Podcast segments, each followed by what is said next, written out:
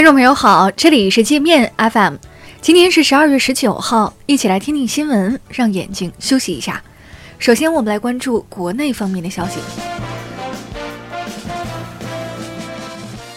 国务院关税税则委员会公布第一批对美加征关税商品第二次排除清单，涉及白油、食品及微晶石蜡、铆金属高密度聚乙烯等商品。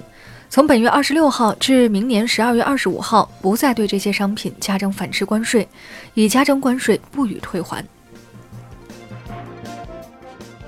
外交部批评美国联邦众议院外委会出台西藏政策及支持法案，是向藏独势力发出错误信号。发言人耿爽说。美方有关法案对中方的指责罔顾事实，充满偏见，严重违背国际法和国际关系基本准则，中方已严正交涉。商务部消息，美方将履行部分取消对华产品拟加征和已加征关税的相关承诺。双方经贸团队正在就第一阶段协议签署等后续工作进行密切沟通，签署后协议内容将对外公布。农业农村部要求明年起全面禁止在饲料中添加抗生素。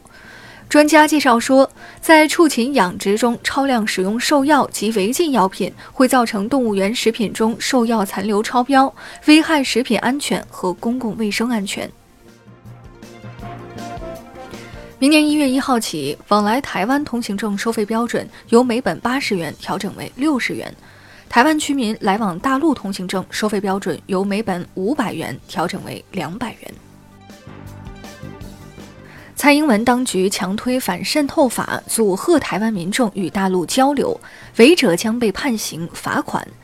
台湾各界痛批蔡当局制造白色恐怖，制造两岸对立，撕裂社会。为了防止烧煤做饭污染空气，山西洪洞县乡村干部将村民家中的炉灶用水泥填充堵死。洪洞县长杨建军说：“炉灶被封片区属于禁煤区，禁止烧煤。炉灶是跟村民商量后才封的。”由于腐败严重，茅台电商公司被正式解散。茅台电商成立于二零一四年六月，在五年多的时间里，出现了三名腐败高管，包括原董事长聂永社和总经理肖华为。QQ、闪送、新浪体育、小米金融等四十一款 App 因违规收集使用用户个人信息、不合理索取用户权限、为用户注销账号设置障碍等问题，被工信部通报。富士康一些管理人员被曝利用有缺陷的部件组装苹果手机，卖给不知情的买家，三年时间牟利高达四千二百万美元，折合人民币将近三亿。富士康回应称，如查证属实，绝不放过。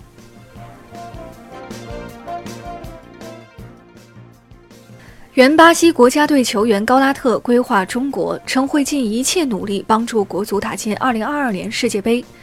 高拉特2015年进入广州恒大，司职前锋、前腰，曾多次协助恒大在亚冠联赛和中超赛事中夺得冠军。我们接着来关注国际方面的消息：美国联邦众议院正式通过针对川普的两项弹劾条款，川普成为美国历史上第三个被联邦众议院弹劾的总统。弹劾程序下一步将转至联邦参议院。该院由川普所在的共和党把持，川普被罢免下台的可能性微乎其微。川普将贸易战炮口对准了欧盟。美国贸易代表莱特希则说，美欧今年贸易逆差可能高达一千八百亿美元，对华盛顿来说不可持续。降低美国对欧贸易逆差已成为川普的关注焦点。德国总理默克尔重申反对将华为排除在该国 5G 建设之外。针对媒体炒作中方为了帮助华为威胁德国的报道，默克尔说他没有感受到来自中国的压力。涉嫌歧视穆斯林的法案在印度引发大规模暴力骚乱，并蔓延进了大学。为了阻止谣言传播，引发更多暴乱，莫迪政府切断了十二个区的网络。据印媒统计，五年来，印度政府已下令断网三百五十多次。玻利维亚临时政府下令逮捕前总统莫拉莱斯，指控他犯有煽动叛乱和恐怖主义罪行。莫拉莱斯今年十月因选举风波失去军方支持，被迫下台，远走他国避难。WTO 上诉机构停摆，引发盟友对美国的不满。澳洲贸易部长罕见谴责美国削弱了世贸争端解决机制的功能，使全球贸易陷入强权及公理的漩涡。维也纳国家歌剧院芭蕾学院被曝劝未成年学生吸烟控制食欲以保持体型。该学院是欧洲最负盛名的芭蕾学院之一，今年四月还被爆出教师虐待学生的丑闻。那好了，以上就是今天节目的全部内容了，感谢您的收听。